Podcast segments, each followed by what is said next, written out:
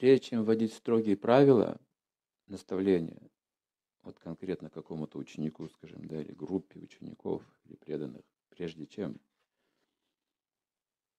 нужно убедиться, что они смогут принять, выдержать эти наставления.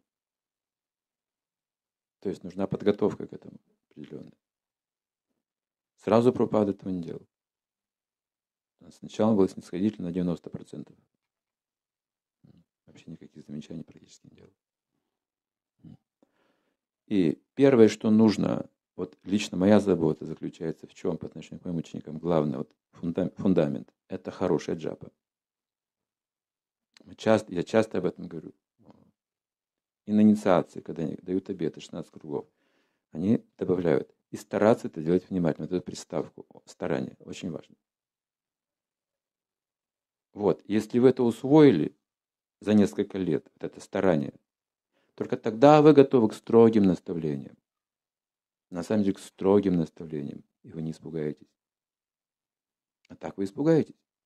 Перестанете общаться с духовным учителем близко. Будете на расстоянии общаться с ним. Потому что вот жаба слабая. Распугать учеников очень легко. Если сейчас дать всем одинаковые строгие наставления, ну, начнутся сомнения. Но если у вас хорошая платформа, есть святое имя, если вы стараетесь, Кришна тоже старается. Он отвечает. И вот когда есть эта взаимность, тогда вы сильный человек. Тогда вы готовы принимать добровольно строгие правила, предписания, идти дальше. И вы способны на это. Без фарса. Но если вы не работаете стабильно джап, если вы привыкаете к невнимательной джапе, потом у вас возникает такое сознание через какой-то год, два, три невнимательной джапы, ну, работа, семья, понятно, все это становится так. Вы говорите, у меня кризис, у меня проблемы есть какие-то. Вы идете к духовному учителю, он говорит, так повторяешь 16 кругов. Говорю, Маршик, я повторяю. Я уже столько лет повторяю, а у меня проблемы. Вы будете думать, что вы повторяете. Вы не поймете, о чем говорит духовный учитель. Почему он говорит постоянно повторяй Хари Кришна. Я повторяю. Я говорю, про проблему говорю ему.